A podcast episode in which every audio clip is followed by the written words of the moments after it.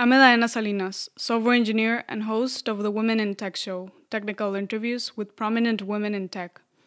Brands express themselves through web animation. Some brands can appear playful, while others more serious by using animation effectively.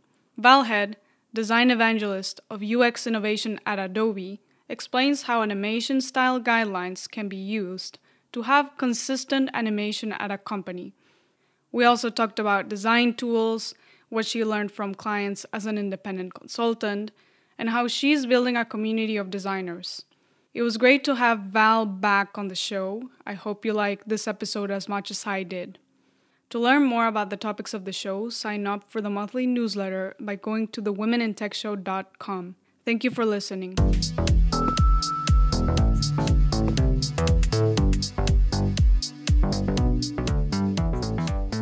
Val Head is joining us from Pittsburgh this morning. She was on the show earlier this year, and we had an interview about web design, and we talked about how Disney animation concepts also apply in web design. And in that interview, I remember you mentioned that Adobe Flash was part of what got you interested in programming. So it makes me really happy to see that recently you joined Adobe as a design evangelist of UX innovation which I think is great given the influence these products have had in your career. So, welcome back to the Women in Tech Show, Val. Yeah, thanks for having me. And you're right, it is sort of funny how like these like circles happen in your career, right? Like back in the day when I started, I definitely never thought I would be working for Adobe ever. It was just like never a thing. It's kind of funny how these themes come up, right? yes. You're like this thing that started my career is now what I'm doing. That's yeah. kind of crazy. And prior to this, when we talked, you were an independent UI and animation consultant. Mm-hmm. So first, I want to talk a little bit about this, and then to how this work transitions to your work at Adobe. Right. So as an independent consultant, you help brands express themselves in motion and to create an animation style guideline. How do you define an animation style guideline? Um, yeah, it's a lot of the things I worked with clients when I was doing consulting. And it's really a bit of like a discovery process. And everyone kind of goes through it a little differently depending on where they're at already, as far as like having a design system or a style guide in place and how much they've been using animation. But for most of my clients, I would kind of go through a process to first establish some kind of key guidelines around animation, sort of like that particular company's design guidelines around animation or design principles around animation.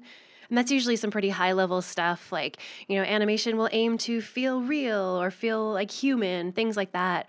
I didn't work with IBM, but IBM's Carbon design system, uh, their section on animation kind of delineates that really nicely, where they have these principles up top where they're like, this is what animation means to us. It's what we strive to do with animation, it's how animation applies to our brand. And then they kind of go down into the details of like how that plays out. And that was a really similar structure I would follow with my clients of just like, let's look at the big picture, figure out what we want to do, have these, you know, like design principles we can measure animation against, and then let's get into the details of how that gets done. Um, and it's a really great way to kind of like focus on the big picture first, which can often be easier to discuss, and then get down into those details of like, okay, exactly what kind of easing and timing will we use?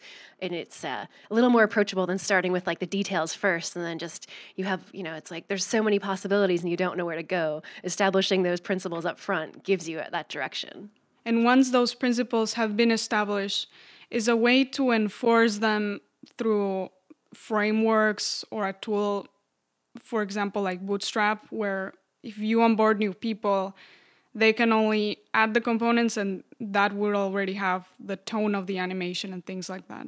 Yeah, that's, I mean, some companies do work that way if they have, you know, something as structured as like they have a style guide, they have a design system and a style guide, and like then even a component library. And essentially, you're like, those are the components you use and you can't like go off and make a new one without going through that whole process definitely bigger teams tend to work that way so it's definitely one way to keep it really consistent other smaller teams who don't have the detail of like their own like essentially personal component library.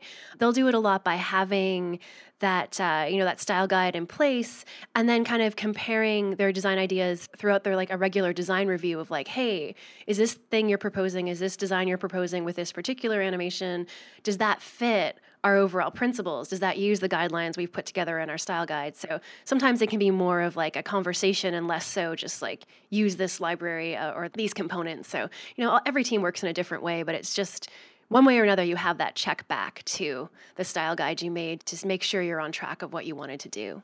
And during your time of independent consulting, what were some of the gaps in the design tools that you noticed or common themes among the people that you worked with? Oh, there's definitely there was like two things that everyone would always end up asking for when it came to talking about tools, mm-hmm. which came up a lot because I would do a lot of this like style guide work, uh, you know, like animation and the design system work, and then also a lot of workshops, just kind of helping teams all get on the same page as to how to even make this make animation happen, how to build it out. So the two things that came up around tools, like pretty much in every single project I worked on, um, was one everyone would ask, is there a way to like visually animate SVG? You know, there's some great JavaScript libraries to animate SVG, but like, where is there a timeline tool um, where I can animate SVG and like visually do it?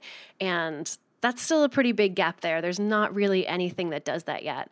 And then the other was always around prototyping tools, is that pretty much whatever prototyping tool people were using, they had some pretty big gaps or like kind of things they didn't like about it or walls they would hit you know like hey this tool we're using is really great until we try to do this um, and often it was like this tool was great until we tried to get into some fine detail or this tool was great until i realized i had to learn how to write javascript to do what i wanted to do mm-hmm. so it kind of made me realize that you know the prototyping tools we have currently are you know we're just like there's more needs out there than all of these tools are addressing right now. So those were interesting to see those commonalities across you know all these different companies and different teams that despite working on such different projects they had really similar like desires for the software they're using.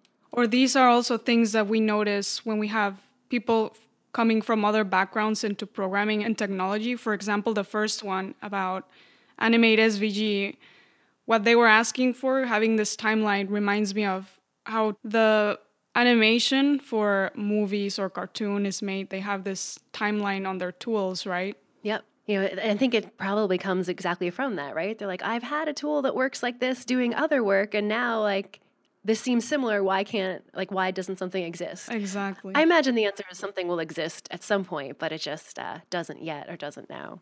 What are some of the things that you've learned through consulting that are going to help shape Adobe's initiatives around design?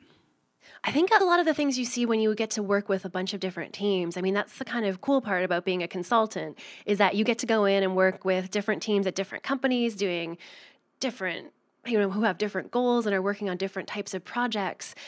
But there's really, you know, like I was saying before, there's an interesting point where you realize despite the fact that these teams are very different, like just, you know, work very differently, are working on very different things, there's actually a lot of common threads throughout. And I think that comparison of realizing that all of these uh, teams who are doing very different things do have things in common, but yet also have, you know, their own goals, kind of realizing those common threads and also the differences between teams is super helpful for working at a place like Adobe of just that realizing, you know, how much teams have in common and how much they maybe have not in common too or how much new ways of how they use the tool, right? You yeah. might discover they're using it for something that was not intended for, but it works and maybe enhance and, and nurture those experiences. Oh, definitely. It's like if you people are generally pretty innovative if they want to get a thing done.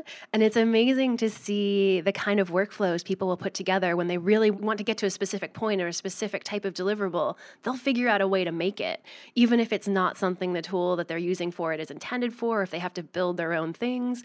And I find that really, really interesting to see the workflows that people build for themselves around the tools that are available and how they customize it to what they need to get done. And Adobe builds very high quality tools for designers and creators. Back when I was in college, I used InDesign when I worked on a newspaper, and it took me not a long time to pick it up, so it was pretty easy to use. And also, the editor of this podcast uses Adobe Audition. What makes a great tool for designers and creators?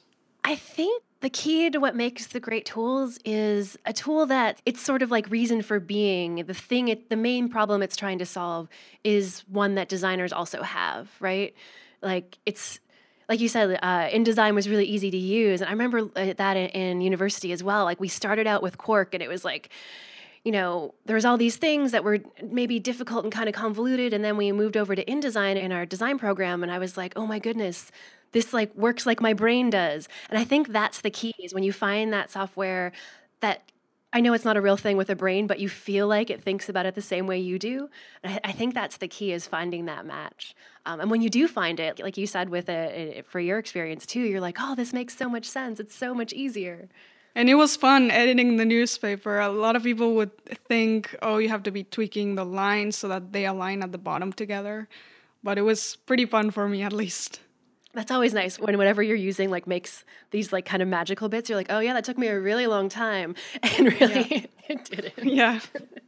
and right now you work closely with the Adobe XD team. Mm-hmm. Can you explain what this team does? Um, so Adobe XD is um, software that's really aimed at designers, and the main goal of XD is really to like help designers get from these ideas in their head to like a prototype they can share as quickly as possible. So you can design in it, you can prototype in it, and then you can share those prototypes to you know get feedback, as is rather important for the design process in general. Um, so it's this really, I think it's a really nice place to like do all those things in one place, and it's I feel like the one thing that uh, XD is doing is, really trying to keep up with the speed of design in that sense. Like the work we do as designers, I feel like we're working at a faster pace or maybe just like smaller chunks at a time, smaller sprints, I guess, to borrow a term from programming. And I feel like XD really fits in with that and allows designers to work more quickly when they need to um, and not feel like they're slowed down by their software. So mm-hmm. that's what XD aims to do. And I think it's doing it pretty well. Is this prototype process part of the storyboarding process? Um, I guess in a way it's kind of similar. Like you prototype by kind of hooking together different screens, kind of like, hey, if you click this button, then you end up on this next screen and you can do this next thing. So that is similar to storyboarding in a way, yeah. What are some of the current bottlenecks in the process of designing UI animation and prototypes?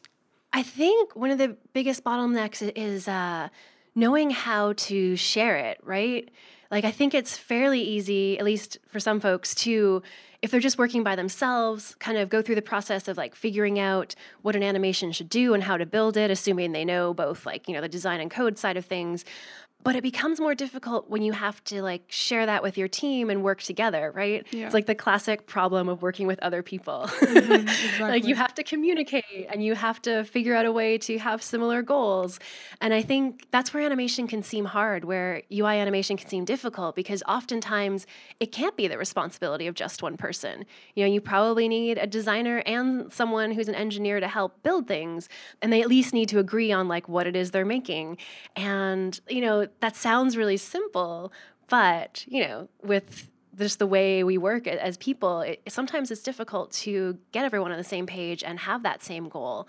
I, I, feel like when people complain about like how they just can't get animation done in their workplace, it often really boils down to that communication thing. It's like you need to have the same goals. You need to be on the same page as to the purpose of this animation and why it looks the way it is and why it's there. Um, and, and that seems to be the hardest part. Exactly. And recently I was working on a design, a web design. Mm-hmm. And for sharing, I'm using Dropbox and I'm using all these hacks. And I'm like, I feel there are other ways of doing this, but due to lack of time, I'm just doing it with the tools that I have right now. So, yeah, which I mean, totally makes sense. You have to use what you, you know, if the workflow you put together works for you, it, that's totally fine. I think sometimes we get too caught up in like what the right way or like the one right way to do things are. And the reality is, there's a lot of ways to get stuff done, there's a lot of right ways. a lot of designers spend much of their time working alone. And I think you, you did a lot of this back when you were an independent consultant. But I saw UX designer Michael Wong said designers work better together what are the pros and cons of working alone? I think sometimes you feel like when you're working alone, you can get things done faster, but I don't know if that's always true. Like maybe you can if you're taking care of it all yourself, but I feel like there's also this thing when you're working alone, this kind of like self doubt that comes in, right? Where you're like, wait, is this the right solution? Should I be doing it this way? And sometimes when you're working by yourself with like no outside feedback, you can end up going down these rabbit holes of like, you know, trying to finesse a detail or solve a problem that's not really there. So I think working alone can sometimes like the pro is that sometimes you can work a lot faster, but the cons would be you can end up going down these like sidelines that maybe aren't actually important or useful and maybe don't even impact the final product in the end. Yeah. The nice thing about working with other designers is that you know you have that opportunity for feedback, and especially if you work with people um, where you have a lot of like mutual respect and, and, things, and you have good communication. You know, you could show another designer something that's like really rough and like early stages to get their feedback on. And when I'm working by myself, that is the thing I miss the most of just like, hey, you know, having another designer there that I trust enough to like show my half-made kind of messy ideas, just to be like to get some sort of validation of like does this seem like a good idea to you? Does this seem like the right direction? Um, and, and getting that feedback early on i think really helps you focus on what you're trying to solve and what you're trying to accomplish which is great when you have other designers around that you can work with like that. What is some of the feedback that you've gotten from more experienced designers? Do they tend to say something like oh, you can simplify it if you use this type of input control or, or things like that I think a lot of like the best advice I've gotten from other designers, especially folks that maybe are more experienced than me, is in the questions that they ask. Like I feel like those types of folks who like have really influential feedback or just working with them is very influential on you they rarely say things like oh you should move that 10 pixels to the left. They usually say things like you know why is that button there? Why is that button green? You know why is this headline so much bigger than this other text? You know like they almost um, lead you to examine your work in a different way. They ask you about like call your attention to things that you probably didn't even realize were there and that kind of leads you to maybe a different solution or, or possibly a better solution. Mm-hmm. and i think that happens to me. I'm like ooh i see what you did there. And i love the way that leads to like a common solution as opposed to like someone just telling you what to do because no one likes that exactly yeah the other one sounds more like an order and you're like this person is always giving me orders yeah. reduce this it's like you get that in that situation where it becomes like i'm the person telling you to move it 10 pixels to the left therefore i am right and you are wrong and it's like yeah. design doesn't work like that teams don't work like that or at least not well mm-hmm. and the other one gets you more to think about it even when you're not working with that expert anymore exactly. you're, you're going to be questioning those things. Right. Yes. Like the next time you're putting that headline together, you're like, oh, last time, you know, like, why am I doing yeah. this? And that's so much more useful to you to grow as a designer than someone just being like, make this purple. And in your current role at Adobe as a design evangelist, mm-hmm. you are working with the web design community to grow it and bring it closer together. What are effective ways of connecting with the community with a product or for example the UX standards? I think a lot of it has to do with like realizing, you know, a little bit of what we were talking about before of just like what designers all have in common. There's like common pain points that designers have. There's common solutions that we're all looking for, um, even though we're not working on the exact same thing. So I think working on or, or focusing on those commonalities and also kind of being able to take a step back and recognize those. Because i think a lot of the time when you're you know working on a product with your team every day you get very focused on what you're working on as you should. And it's nice for people working at adobe like me that we can kind of take a look at the bigger picture and see some of these common threads and you know create helpful solutions or come up with helpful things or advice based on that sort of uh, i guess like one step back view of things. And you've done a lot of workshops that have been very successful and popular. I see people tweeting about them, talking about them. How do you go about designing a workshop? Oh, yeah. Workshops are tough. I, I, was recently talking to a friend about like the first workshop I ever did and how terrible it was. what was it? Oh, it was just, I mean, planning content for a whole day is really hard especially if you've never done it before and i just like did not have enough content to fill a day. I thought i had enough stuff and like it was one of those things where like i accidentally skipped a whole topic and moved ahead. It was you know like all the classic disasters of first time teaching. Thankfully that was a few years ago i've gotten better at it. That is a challenge of getting the right balance of content so like like I said, my first one I definitely did not have enough content. And then in my next few, like a few years ago, I tried overcompensating by just piling in as much content as possible. Like we're gonna start at 8:30, we'll only take a half an hour lunch and we'll work till 5:30. And like people's brains, we just can't absorb new information like constantly. So there's a pacing, and I think I've gotten that a lot better in my recent workshops of like that pacing of like new content, um, you know, actually trying things out, doing exercises to implement those new things. So it makes it easier to remember them. And then also having, you know, breaks like, you know, taking an hour for lunch so you can check your email and get away from the content for a while before you dive back into this new stuff. So the pacing is definitely a challenge. Um, but when you can get that right, you feel like you totally see people like picking up the information faster and like retaining it more and just understanding it better. So it's nice to have that kind of instant feedback on whether you're doing a good job with the content. Do the examples that you show during the workshop vary depending on the type of the audience that you have? Yeah, yeah. Lately I've been doing a lot of well, obviously a lot of workshops about around web animation and UI animation and I've done a lot of things or a lot of workshops that focus on creating some kind of prototype to implement some of the principles I teach. So, um, for folks that are maybe more web focused and, you know, familiar with CSS, I'll have them do some prototypes in CSS and then for audiences that are maybe more, you know, aren't as experienced in that, I'll have them like make a prototype in Keynote or something. So it doesn't involve them having to make any do any coding, but they still have to make those same you know decisions and apply the principles to a, a thing in the end. So I think it's helpful to adapt this stuff to your audience because it lets them you know, no one wants to do an exercise that they feel like is so impossible for them. If you can structure it in a way that they can apply a thing they just learned, you know, a few hours ago, however that might be, Mm-hmm. I mean, that's when people, you want people to have that success with it, right? You know, if you're trying to teach someone something and they're like, it's all too hard, I don't know any of this stuff, they're not going to want to learn it, and who could blame them? So having some, you know, setting things up in a way that they can easily be successful, um, even if it's only in a very controlled example at first, you know, makes it more likely they'll be able to apply that to their work in whatever software or situation they're using it in. Exactly. And like you mentioned, the non coding way of implementing some animations is with Keynote.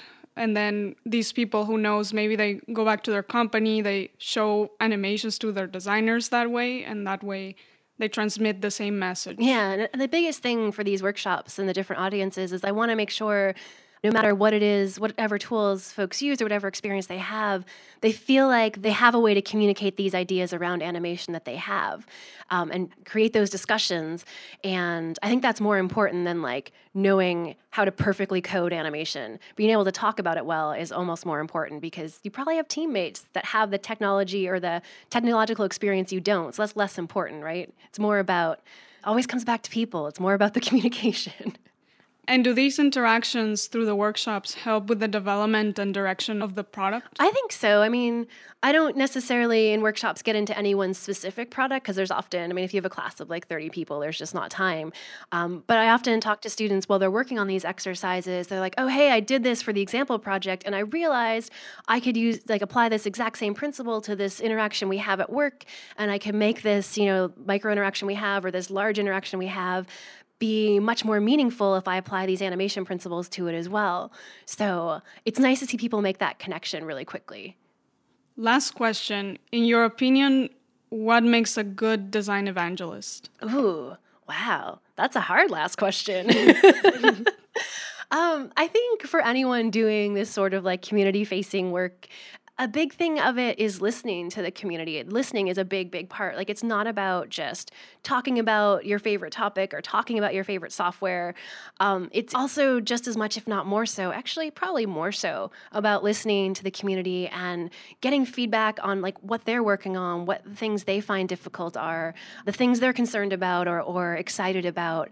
Uh, I think that's really a bigger part of the picture. Is uh, you know, is that listening aspect to be able to understand the community um, and also participating in it, right? You know, like that's part of the reason why I do conferences and all of those things. If I was just sitting in my office, just like, you know, doing whatever I want, it's not really the same as actually, you know, being there face to face to engage with the community. So I think that listening and, you know, physical FaceTime is also really important. And especially to motivate more people to make higher quality animations and things like that. Yeah, exactly. That's much easier to do when there's more points of contact and when you actually, you know, listen to folks and help, you know, frame things in a way that fits what they're working on in their context. Like otherwise it's just Val the weirdo talking about animation a ton, which is much less useful. Yeah. Although some people probably do think that about me, but that's okay. Well, Val, thank you for taking the time to come back to the show. It was great talking to you again. Yeah, it was lovely talking with you again, too.